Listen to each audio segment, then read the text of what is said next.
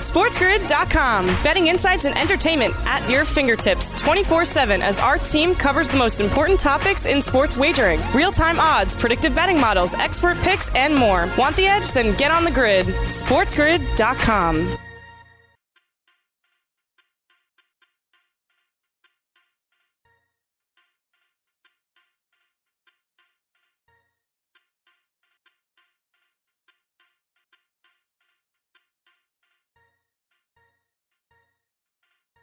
You're a true player. You look for every advantage you can get. Congratulations. You just found it. The winning edge. Sports gaming strategies and information you won't find anywhere else. 24 hours a day, Seven days a week. This is the Sports Grid Radio Network.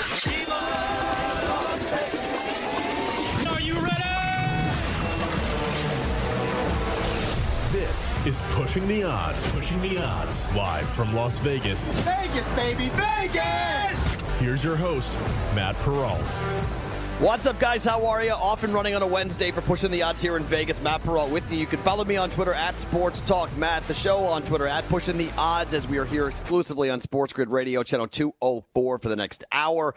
Lots to get into, including last night's incredible Colorado and Vegas hockey game. If you aren't watching that series, I know it's on late night on the East Coast, but my goodness. I don't care if you're a hockey fan or not. I don't care if you don't understand hockey or don't find the joy in playoff hockey, you have to be watching this series. Th- There could only be one game left, maybe two, depending on what Colorado does in game six. But I'm going to say this I don't think the Stanley Cup finals are going to be as entertaining and as incredible as this series has been between the Avalanche and the Golden Knights. It has been unbelievable. And when you stop and think about the fact that 20 years ago, this year is when Ray Bourque and the Avalanche won the Stanley Cup, and that's really when people in from my part of the country in in the Northeast, when Colorado was, you know. Eh, not an afterthought, but they were an expansion team, and you know the original six cities tend to look at those other cities like, okay, you're just coming on board, and okay, so Ray Bourque did not win the cup with the Bruins, went to the cup twice, lost to the Oilers twice. Ray Bourque goes to Colorado, wins the cup with the Avalanche, and then it was like, oh yeah, they, they have a franchise in Colorado. that was 20 years ago. Now the Vegas Golden Knights are kind of that team. And in year one of their existence, Vegas goes to the Stanley Cup Finals. Vegas has had an incredible start to their career, to their history, but this might be the most entertaining and incredible series they have played, and they played in the Cup Finals against the Washington Capitals. It is unbelievable to watch. It is unbelievable to experience night in and night, out. The level of hockey being played between Colorado and Vegas is incredible.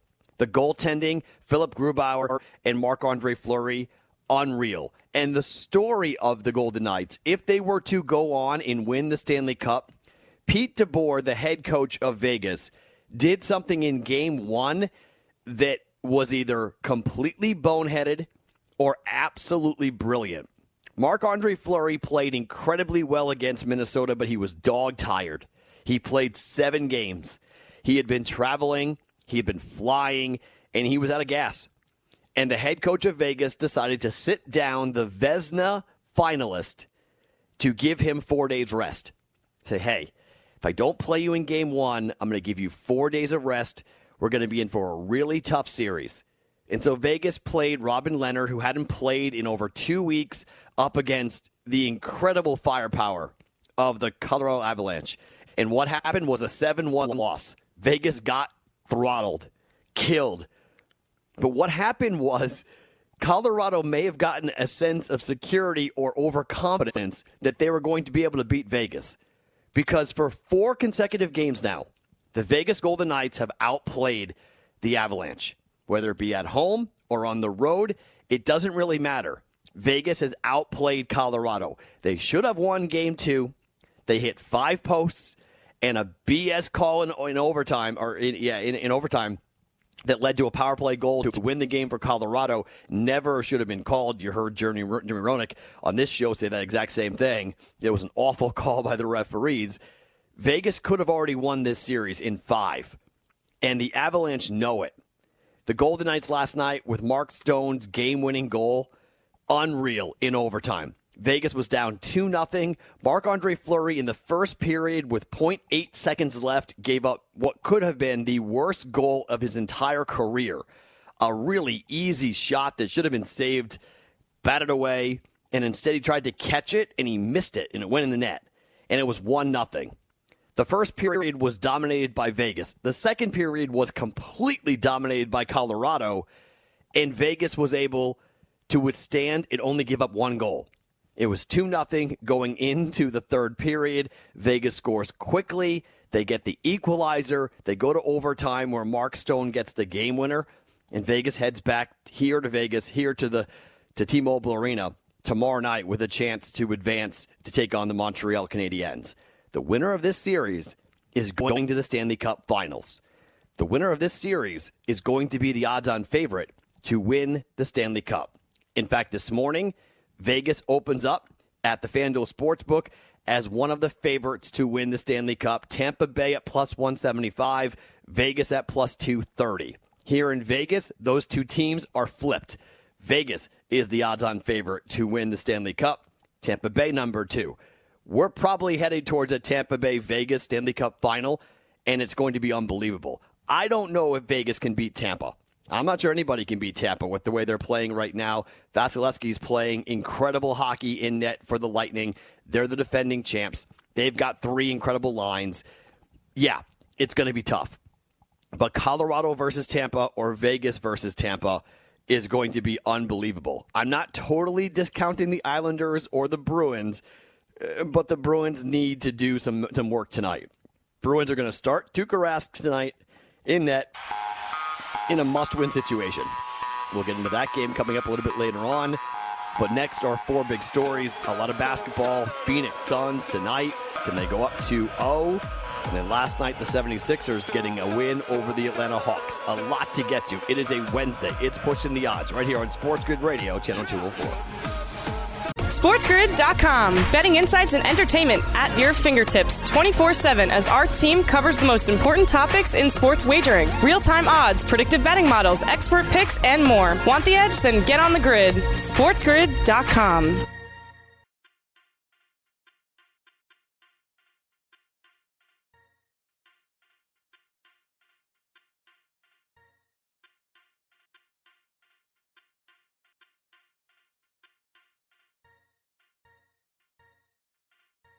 called Trust. It's why we're here. For you, keep it here and get the edge. You're listening to the Sports Grid Radio Network. You're listening to Pushing the Odds. Live from Las Vegas, here's Matt Perrault. So the Indiana Pacers have an opening for their head coaching position. Terry Stotts might go from Portland to Indiana. That report coming out from Chris Haynes of Yahoo here this morning. We are in that part of the year, and what's interesting is that the Boston Celtics still have a head coaching opening, and there hasn't been much talk besides the fact that Jason Kidd was going to be, I guess, is a it's a candidate for Boston, but he's not a candidate for Portland. And so Portland's got a job opening, Indiana's got a job opening, Boston's got a job opening, and we'll see who winds up getting those positions. And, you know, Boston's going to take its time, it looks like, but this is a big hire for Brad Stevens. He's never done this before. I mean, the guy's never hired anyone. Never been an AD, never been an administrator. I mean, he's hired, I guess, assistant coaches. So because I guess he's gone through that process as to who's going to be on his bench, but he hasn't hired a head coach, somebody to replace him. So that hire is fascinating. And then Damian Lillard is being asked in Portland, okay, what do you want? And who do you want? And he said Jason Kidd. And then Jason Kidd said, no, I don't want you. So now what? who gets the Portland job? And if you don't hire the guy that Damian Lillard wants, will Damian Lillard ask for out to be, you know, shipped out? So, you know, that there's a lot of moving pieces there in Portland. Boston's got two superstars who are going to be heavily invested in who the head coach is going to be. And there are all sorts of conflicting reports as to whether or not Brad Stevens lost the locker room. Some people say he did. Others are saying no, he did not, saying I talked to the players. He did not lose the locker room. Well, then why is he now a president of basketball operations and no longer the head coach? Like, why not hire a GM? like, hire a GM. If you're going to, if Danny Ainge retires, you know, hire Brad's new boss. Don't hire Brad to, you know, don't elevate Brad Stevens to a basketball president role to run the whole organization when he's never done it before. He's a basketball coach. So everyone's like, hmm, okay. So what's up? like, what's going on? It, it's a great question. So we'll watch those openings, but Terry Stotts might wind up getting a job pretty quickly after leaving Portland. The other interesting story we'll cover later on today that's not in the, the hard four, the, the, the big four stories, is college football now again. And I made this joke yesterday, but like it must be June because we're talking about the college football playoffs, you know, format, which is like your typical June conversation every year. But I guess the, the, the college football committee and the presidents are actually serious about making a recommendation for when the contract ends in 2024 for expansion. And the two ideas are interesting eight team playoff or a 12 team playoff. The SEC supposedly is pushing hard for a 12 team playoff. That is interesting because they believe that they could get three or four teams every year into the playoffs. There's a lot of logic to that. I mean, there really is. And you could say, all right, the winner of the SEC gets in automatically but then there's a chance for like LSU and Florida and Georgia and Auburn and all these other teams, if they're having good years, to be selected. I'm not really down with that, to be quite honest. I don't want to really water down the regular season anymore. And I want the games to matter. And I also want there to be a lot of competition for the automatic bid. And I think if you make it a 12 team deal, I'm not really a fan of that. I've always said eight five automatic qualifiers, and then three at large bids. The question with the three at large bids will be do you have to secure or reserve one spot for a non Power Five school? And if you don't, are you getting sued because of it? We'll get to that a little bit later on in this hour of the program at 40 past. Ben Kercheval is going to come on to talk about the college football playoffs and what may happen here as early as this week for a recommendation from the committee as to what should happen next for college football expansion. It, it seems like the, the answer is yes, they're going to expand. The question is to how many teams. So more on that coming up at 40 past. But big four stories. We'll start in hockey. Number one, the Vegas Golden Knights and the Colorado Avalanche. What an incredible game last night. One of the best hockey games you will see. One of the best one of the best series you'll ever watch is Vegas and Colorado. Just an incredible, incredible five games so far, so far to watch. Game six tomorrow night. It's Vegas tries to close it out, but Mark Stone breakaway just a minute into the extra frame puts Vegas up three two. Brave shoots blocked by Stone. Rebound shot. Pinballs in front. Pick it up by Pacioretty. Out for Stone. Here he comes. Working left side. He shoots. He scores. Mark Stone. He wins it in overtime. Three to two, Golden Knights. The captain delivers his fifth goal of the playoffs. Mark Stone almost scored the game winner at the end of regulation. He scores the game winner just a minute into overtime. I thought he'd score. I, I picked Mark Stone to get the game winner, but I thought he'd do it like in the 14th minute. He did it in the well, the, the first minute or second minute of the overtime period. Vegas up three to two now. Awesome, awesome series, awesome game. Also, great series. Game six tonight in on, on Long Island. Islanders trying to close out the Bruins in six games. After Bruce Cassidy, the coach of the Bruins, called the Islanders the New York Saints for what Barry Trotz has been saying about the way that the Islanders are playing hockey versus the way that the Bruins are playing hockey. And that's justification for all the power plays being awarded to the Islanders. You know, Bruins fans are not happy. They're on the road. Tuukka Rask will start in net tonight for the Boston Bruins. They're searching a little bit, but Barry Trotz had a response yesterday to Bruce Cassidy before the two teams play tonight. I don't work them. I, I just I respect them because I've, uh, as I said, I worked the, uh, the, the referee situation in the uh, in the bubble last year, and I got ran over. I tried to call penalties. I tried to call offsides. I got hit with pucks. I got knocked over. I got all that stuff. So um, I, I think I have a, a, and I've been in the league a long time. I just, it's a hard job. And I have a lot of respect for those guys uh, it, it, because I, I lived it. I was bruised and battered after the bubble, uh, being a being a referee during our scrimmages. Yeah, still doesn't justify where we are with the penalties, though, just because they have a hard job. Number three, hell of a game last night in Phoenix. Suns took a one game lead, 1 0 in game one over the Clippers. They win. LA had a blocked three at the buzzer to tie the game after blowing a big first half lead. Paul George played pretty poorly. He did hit a big three late, however. Clippers still lost the game by three. However, Paul George believes his team is okay, even though they're down 1 0. I mean, we just continue to uh, give ourselves chances. Um, I think that's the positive. That terrible third quarter to start to, to have up what 13 13 or 14 and the third just started and uh, we just came out flat they came out uh, i mean they were playing desperation ball the whole night and um, you know we, we didn't match it until late.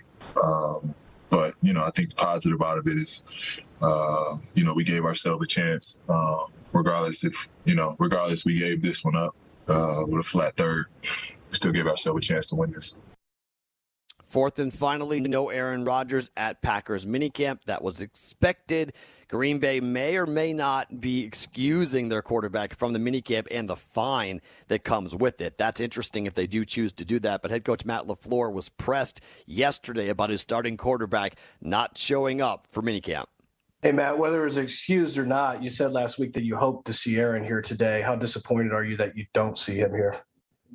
Yeah, you, you know, I think anytime you're talking about um, any player on your football team, you, would love everybody to be here, and so, um, you know, it's certainly it is what it is, man. And uh, we'll focus and we'll control and and and work on the guys that are here and try to help them become the best to their ability and and, and coach the heck out of them. 702 751 Matt is our text line. You guys want to hop in here on a Wednesday. It's pushing the odds 702 751 6288. We've got games to break down in the NHL, games to break down in the NBA. We'll do that coming up next. Then Brendan Kercheval will join us about the college football playoff expansion idea eight teams, 12 teams, and when could this happen if we are expanding the college football playoff format? A lot to come on a Wednesday. Don't move. It's pushing the odds on Sports Grid Radio 10204.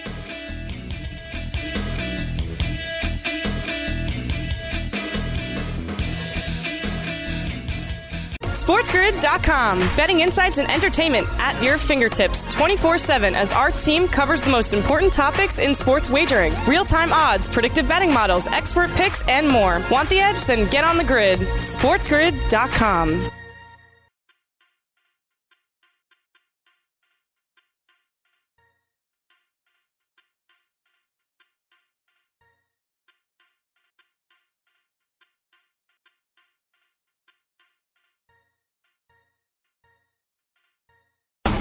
We're here 24 hours a day, seven days a week, 52 weeks a year.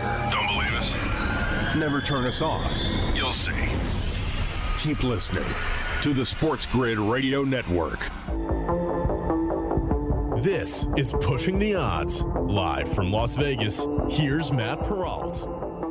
If you are betting on tennis, you have Rafa Nadal, who has won 272 sets at the French Open. In 17 tournaments, the dude has dropped just 23 sets. He is now into the semifinals. He moves on in a four set victory today into the semifinals at Roland Garros. The dude just dominates on the clay. So, if, you know, most people have him winning or making the semifinals. So they closely watch Nadal, and he's doing what he always does there, which is dominate. So, Good stuff there with that. We will talk about the NCAA and the. Well, I guess not the NCAA because they actually don't control the college football playoff, but the idea of moving to eight teams or to three teams, or sorry, to, to from eight teams to 12 teams, adding potentially, you know, as many as you know, we go from four to eight or from four to 12. You're either tripling it or doubling it, the teams that are going to be in. And then how do you get the teams in? Do you automatically qualify them? Is it going to be a 12? Some people want a 12 team selection show, meaning no automatic qualifiers, but they select a 12 team field, which is so stupid, it hurts my head. And only college football would do that. Only college football would be dumb enough to say, let's get a bunch of people in a room and let's pick the 12 best teams. And let's that then we'll go ahead and we'll shade or we'll give preferential treatment from a seating perspective if you happen to win your conference. But we aren't going to guarantee you a spot unless you get, you know, even if you win your division, you, you win your conference, that's not enough. We're not going to make you automatically in. And it's so incredibly dumb. You have to have automatic qualifiers. You have to limit the amount of human beings in a room to talk about what is happening on a football field instead of watching you know watching what a football what is happening and saying what happens on the field? Did a and b play and did a win? And if a wins a should be in regardless of whether you think a is any good or not because as we saw during the ncaa tournament when all of us including me proclaimed the pac 12 to be overrated not good, and not being able to do very much. Well, guess what? the Pac 12 went into the tournament and they dominated and they shut us all up. That's what college football has to be given the chance to do. You have to give the opportunity for a story to happen. And if you're going to control the narrative by dictating who is in and who is out based on opinion, you're not going to have a Cinderella or an incredible run. You aren't going to have the magic of sports. You've got a video game that you're controlling and setting up the parameters for which the game's going to be played, and that stinks. Nobody wants that. I know you could look at Oregon out of the Pac 12 or USC out of the Pac 12 and just be like, nah, man, if they played an SEC schedule, they're not going to be able to do anything. They're going to get killed. They're going to win six games. Okay. We'll never know that. But when it comes to winning, when it comes to winning games, I personally, I just think that there are a lot of people out there that undervalue or don't appreciate victories. And if you win your conference, you should be automatically in to the NCAA tournament or to the yeah, where you are for for basketball or the college football playoffs if you win your conference. So five teams, you start with 5. I don't like 12, but I get why the SEC is pushing hard for 12. Eight makes a lot more sense to me, going from four to eight, having three at large. The problem is, and I know this is going to be a highly contested conversation, who gets the one at large bid that is a non power five? And does Notre Dame factor into that? Because if you say we're going to take three teams, one of which will be a non power five, do you know can you claim that Notre Dame is a non-power 5? No. you can't claim that. Notre Dame is a power 5 even though they're not officially in a conference. So, you know, a non-group of 5, you go okay, so a group or a group of 5 non-power 5 member, you say you have to allow one of them in. I don't know if I want that either because what happens if it's just a bad year?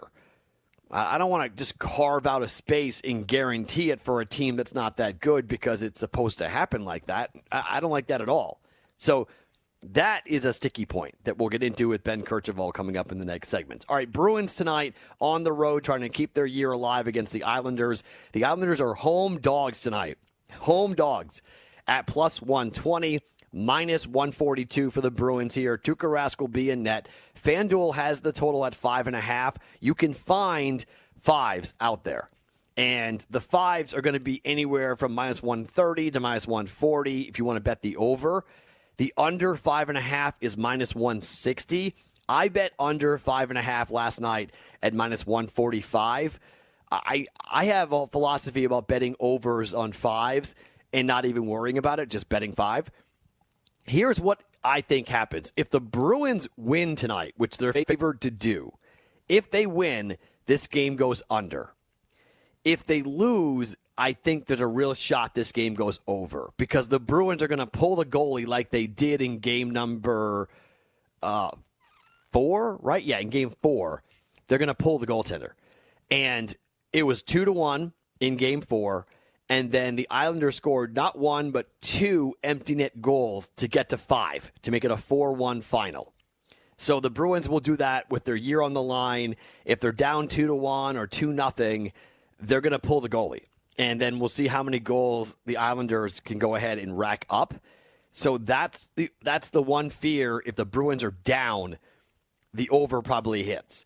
If the Bruins win, however, it's a two to one, it's a three to one type of win. Both games in New York have basically been unders, two to one, two to one, even though the two empty net goals.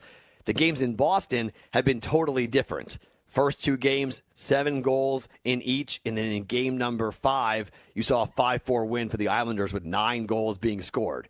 So you may look at that and say, all right, well, the games in Boston have been high scoring, games in New York have been low scoring. We're going low scoring. Yeah, that's my that's my bet too. Except if Boston is in elimination games, the over can hit sometimes because of the fact that the goaltender gets pulled in the third period, and Boston will just not care. They'll just go ahead and say, okay, we have to score, so we'll open up the net, and you guys can just pour in goals.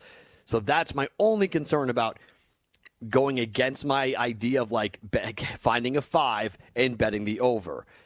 I think there's an opportunity though for a three-two win here for maybe for, for the Bruins or for the Islanders, and it's a push. So I don't hate if you bet over five because there's a real good chance you're going to push. But then I'm going to take the hook at five and a half. I'll pay the extra juice to get the minus 145 potential with a 3 2 win and get myself a cash there for under five and a half versus a push at minus 130 by betting the over. So I, I don't hate it.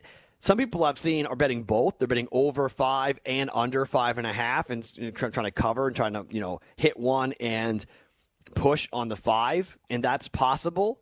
But and then if it goes over, you lose the five and a half, but you win the five, and the the juice is somewhat similar, minus one forty five to minus one forty. So you can play that game if you want, depending on the book, and that's why shopping is is important from a line perspective. Mean, you can try it. It's you know maybe you get you go one zero oh and one, or you go one and one, or you just try to bet one. You know, you're essentially trying to get a push out of that five if you do that, or you just bet under five and a half. It's you know you can play the game if you want. I'm just betting under five and a half. I laid the minus 145 tonight for the Bruins and the Islanders, and just hopefully I want the Bruins to win. Okay, I want the Bruins to win. So the Bruins winning is good news for my under. The Bruins losing is probably bad news for my underplay with the Bruins and the Islanders. We got one game in the NBA tonight, and that's the Nuggets on the road at the Phoenix Suns. The number is coming down. I laid six last night. Money on Denver. It's now five and a half at the FanDuel Sportsbook here, minus 110 on both sides. Suns are a minus 220 on the money line. I bet over 222 last night. We are looking now at, an, at a total of 223 and a half. It's interesting.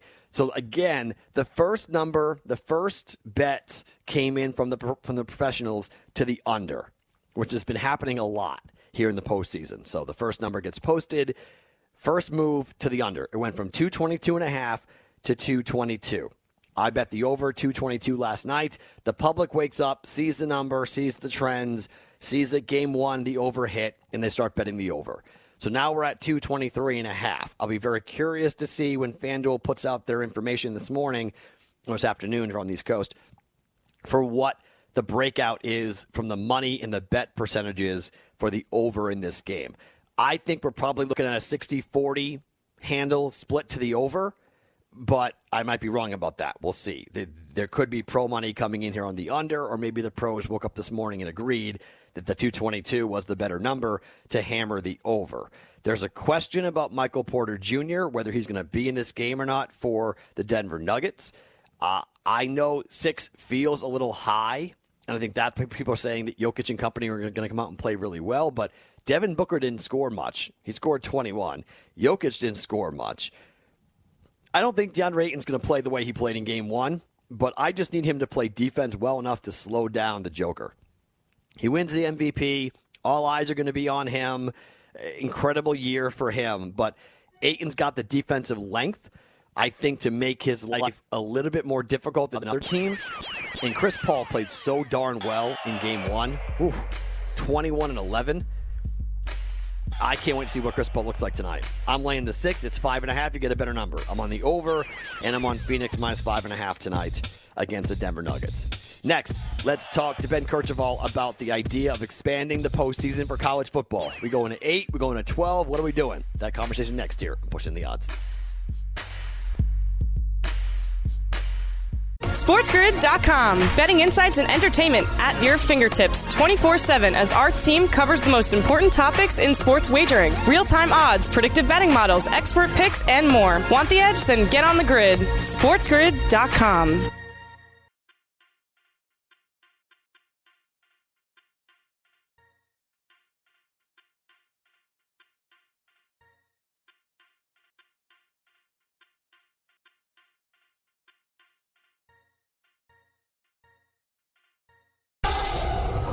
Football, the goal line.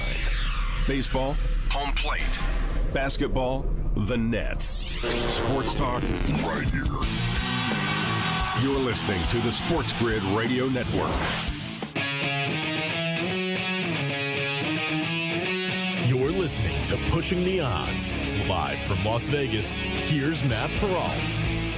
All right, so yesterday, Dennis Dodd and others who, who cover college football reported that we are headed to expansion. The question is going to be how many teams will be in the college football playoff soon? And the recommendation could come as early as this week as to how many teams and how the format should be set up for the future of the college football playoff. Ben Kercheval at Ben Kercheval, CBS Sports covering college football, joining us here on Pushing the Odds. Ben Matt Perrault, how are you? I'm good, Matt. How you doing? I'm great. Thank you for the time. Appreciate you coming on. All right, so am I right to say this? It's inevitable that we're going to expand. It's just a question of how many teams? Yeah. Yeah, I mean, and that's sort of been the case for a while. It's just you've had these incremental points leading up to now where you've had kind of more details emerge because the whole discourse around playoff expansion, I mean, that's gone back to even when we installed the 14 playoff, you know, six, seven years ago. It, you get about one season in, everyone's already talking about, well, we're going to go to eight, or we're going to go to 16. And throughout much of that time, you've had the, the you know, Bill Hancock, the executive director, and everyone involved in, in you know, making that happen, going, well, you know, we like four, you know, we're always kind of keep an open mind, but it really wasn't until the past few months that you've actually had – some more explicit detail about expansion. And now, obviously, with what Pete Thamel and, and, and Dennis Dodd reported yesterday, yeah, I mean, we're we're definitely marching towards that that expansion. Just like you said, the, the devil is in the details, and right now they're trial ballooning the hell out of this 12 team format. Yeah, let's talk about the 12 team format. So this would be no automatic qualifiers, preferential treatment to the conference champions, but this would be the SEC Invitational, right? yeah, it would seem that way. And so, okay, let me start by saying my only wish in in whatever playoff format we decide is that it pipes down as many people as possible. You will have disgruntlement no matter what you come up with. But for the love of God, come up with something that most people can just be okay with. Because here's the thing about playoff it's and uh, you know this because we we talk about this stuff all the time in our respective companies and when we do these radio drops together it sucks up so much oxygen in the room. We hardly talk about anything else other than the playoffs to the point where it's like oh okay we get it. It's it's it's the whole nationalization of this sport and nothing else really matters. So if you're going to do that many teams and you're going to say, well, we give preferential treatment to conference champions. Okay, well, that was supposed to be the case with the 14 playoff. Very clearly, that has not been the case. Um, and so, if you're going to go that much further, why wouldn't you just do automatic qualifiers? If you're going to go, if you're going to make the field that much bigger, and you're going to say the conference championships are very important to us, why wouldn't you just make it official and just make your job a little easier. It, it's a great point. And one thing that I'm curious about, and I guess we're not there yet, is that we have heard. And uh, look, I'm 44 years old. I've been covering this for 20 years now about, well, college athletes are already playing too many games and it's looking a lot like the NFL, and we're going to you know, we're going to water down the rivalries and we're going to d- downplay the conference championship game, and that's going to hurt everyone. And all the arguments, all the pushbacks we've heard. until the dollars start flying, and then people are like, "Oh, well, that's okay." If we did a 12 game, a 12 team playoff, are we having a 12 game regular season, or are we losing a game? Are they going to lop a game off and have it be a shorter regular season? Because if you play in the championship game, we're talking nearly like 17, 18 games now, right? Yeah, and for the record, they we should lop a game off the regular season just in general. They won't, but we should. Uh, the money games against lower level teams, that's that's really been your 12th game. And I understand there's a whole argument about making sure that other lower level programs can stay afloat financially, and that's a big way that they do that. And I I understand that, but we're I, I think we should just limit the regular season anyway. Mm. Take it back a game or two, just in general. But in all of this chatter about the playoff and does it diminish the regular season? Well, okay, first of all, technically speaking, if you grow the playoff, it does diminish the regular season. It's just not by the amount that critics think that it does. There are ways you can counterweight this. And I think you can even look back to last season as a really good example of this. You know what you do? You open up the bat, you move your conference schedule up. You can have some big non conference games early in the year. Those, those Chick fil A kick, kickoff games are massive. You can keep those. Those are a lot of fun. You move up your conference schedule, get rid of divisions, go, go more to a pod system where you have a little bit more schedule equity, and then at the end of the year, add in a weekend or two where you have like what BYU and Coastal Carolina did last year, mm. where it may not necessarily reflect your automatic qualifiers. It may not necessarily affect that, but it could potentially affect seeding. It gives you something that's important at the end of the year. And then if you have automatic qualifiers, then your conference championship game is important. So you can spread out that importance and that equity by making just about two or three tweaks uh, in your regular season to counterweight a growing postseason. Mm. Ben, I'm a big SEC guy, so I understand why the SEC is pushing for 12 and they want whether it's automatic or not, they want the opportunity to put not just the conference champion, but they want the SEC East champion in, and they want the, the runner up in the SEC East to get in because yeah. they feel like they dominate. I'm not. I'm not. And I, I have not been on the record looking for 12. I like eight. I like five automatic qualifiers and three at large. My question is, if that were to happen. How do the non power five, how does the group of five feel about the opportunity to have one team in or should there be more restrictions put on there given that we're talking about a national championship and there's only a couple of years where a team like UCF actually is viable? All right, that's that's a good question, and there's a lot going on there, and I'm just going to try to break. I'm going to give you a, a real succinct answer here. The what do you what do you want the playoff to be? Because if the idea is you want to crown a national champion and find the best team, you can stick with four like you said, there's like three, maybe five no, teams you in any can't, given year. I know. See, uh, this is this is what I'm going to push back on this. This idea that Clemson and Alabama, it's just them, and, and, and I don't care if you have a 30 team tournament, it's Clemson and Bama.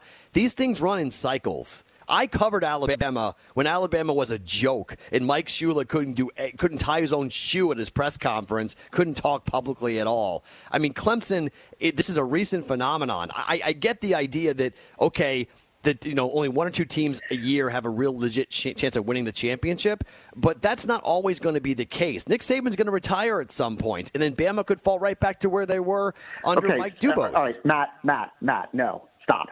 Okay, what, you're looking at very specific teams. I'm not always talking about Alabama and Clemson. Okay. I'm saying in a given year, with the way that recruiting works. Do you, let me ask you this: Do you agree that you have to recruit at a top five, top ten level to realistically win a national championship?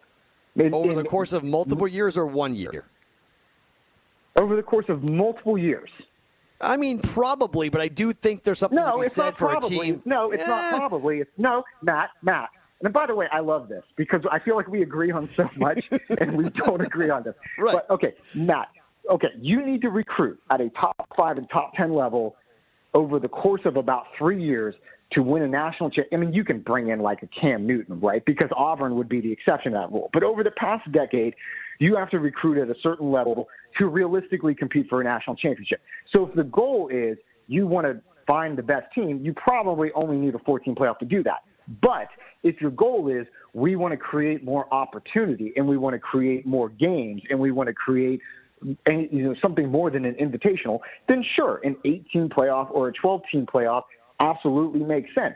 And you know, I used to be like real gung ho about four. I've softened on that. I'm fine with with expanding it because I would like to see the Coastal Carolinas and the BYU's and the UCFs and, of the college football world. I'd like to get I'd like to see them get their shot, but if you know the idea is you're going to go through this road of three or four postseason games. I'm not saying it will be Alabama Clemson every year, but I am saying that the four, or five ish teams that you would have in the conversation now, you are more than likely going to have at least most of those teams in that same conversation at the end of that expanded playoff. I'm not opposed to the new format. I'm just saying don't be super surprised if you more or less get the same kinds of teams. But 10, 15 years ago, it would have been Texas USC. It would have been Miami right. 20 years ago. I'm just, right. I agree with the cyclicalness of it. What I'm saying is it's not necessarily the, the specific teams, it's the number of teams. Yeah, I think there's some truth to that, but I also think we all went into the NCAA tournament thinking that Pac 12 schools stunk and the Pac 12 dominated the tournament. I mean, until we play the games, we might think we know what's going to happen, but I want to know on the field versus in a, in a boardroom determining who the four teams are who get in and leaving out the Pac 12 every year. Is that fair? Um, I don't agree that you that, that college basketball's March Madness is, is an equivalent I, I don't agree with that.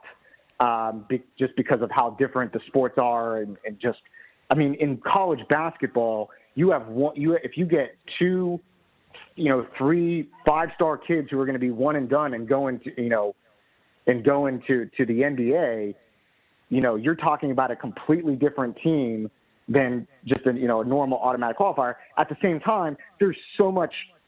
That format is so big and it's so different, and there's so much luck that goes into that. I think football is a completely different sport. But again, I, I think our common ground here is that, it, you know, look, I enjoyed watching Coastal last year. They were a good football team. BYU was a good football team. UCF a few years ago was a great football team. I don't know if they beat Alabama head to head, but I, right. I have no qualms with giving them at least the opportunity to make a run. Right. And look, that's sports, right? I mean, Miracle on Ice. I mean, it was our, our, our high school, our college kids against Russian pros. I mean, they, on paper, we, we have gone for so long in college football determining who is the best based upon an opinion versus actually finding it out and letting it play out the way every other sport, even every other NCAA sport, figures it out, yeah. which is rank it, seed it, and play the tournament and let the chips fall where they may. I'm just concerned about the SEC influence on this. Ben, I got 30 seconds left. When would yeah. this kick in? 2024 is when we're looking at once the contract's up. Is that fair? I think it'd be a year sooner. Call it 2023. Interesting. So you're talking about only two more tournaments, two more fours, I, and then the, the longer the longer we here's the thing. Here's what's going on right now during the season. The discourse around the playoff, it's stale, Matt. It's stale, and you know what you can't keep doing? Keeping it stale. 2023. Yeah. I love it. I, I, I, think it would be absolutely awesome if that's what if we're only looking at that, you know, two more of these, then we get to eight or twelve. I'm all in. Ben, great stuff, man. Thank you for coming on. Really appreciate your time this morning. All right, brother. Take care, man. That is Ben Kercheval at Ben Kercheval covering college football for CBS Sports here on Pushing the Odds. Great conversation with him. And I look, that's great. 2023. So we have the 2021 playoff, 2022 playoff, and then we're expanding in 2023. Yeah, I'm I'm all in on that. And then, frankly, why don't we just do it in 2022? Let's just do it next year. I know the TV contracts and whatnot come into play, but we'll talk more about this on the other side. I, I push back hard on the idea that, oh, it's going to be Bama and Clemson every year, and that's how it is. Okay?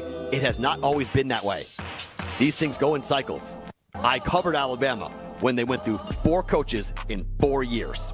More on that coming up next year. I'm pushing the odds.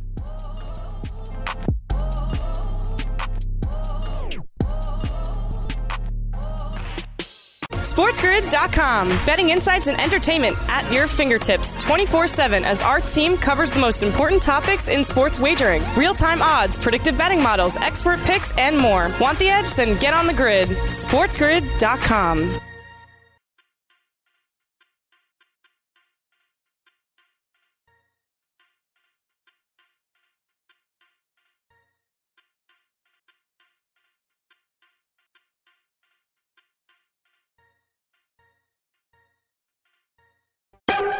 As you continue listening to Sports Grid, ask yourself And be honest. Am I listening enough? Probably not. 16 hours a day. That's all we ask. This is the Sports Grid Radio Network. You're listening to Pushing the Odds. Live from Las Vegas, here's Matt Perrault. Good stuff with Ben Kercheval from CBS Sports talking about college football and the playoff expansion idea. He believes 2023 we're expanding. That's two seasons from now. Uh, look, I've always been in favor of the eight team format. I'm going to stay in favor of the eight team format. I think five teams, automatic qualifying five, and then three at large, and using the committee to determine the three. I- I'm fine with arguing who the ninth best team is. And I know that that means at some point there's going to be, you know, if the Big Ten and the, and the SEC are the best, their second place qualifier, second place fi- uh, finalists, you know, losers of the of their championship games, those could be the same two every single year that get in, and then the one at large that's available to either a non group of five or sorry, a, a group of five team non power five or Notre Dame. I, I, I'm okay with that. Okay. I, I do think we would come to a consensus. You need to win your conference championship. I want a lot of value on that conference championship. I don't want, and, and, and I'm really nervous about this 12 team idea because I don't want an SEC invitational. I, I think that's what would happen, and it's why the SEC is pushing hard for 12 teams to get in with no automatic qualifiers. I don't like it because uh, they've got the opinion on their side. They know that.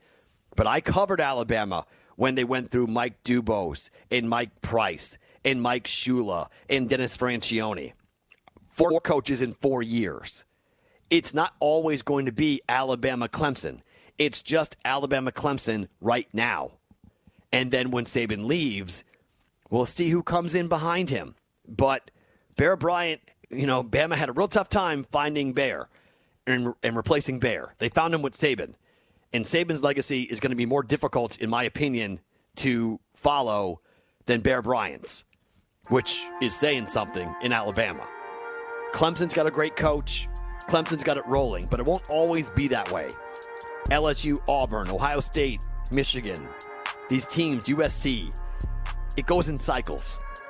So I'm okay with five automatic qualifiers because I think we totally disrespect the Pac 12 far too often.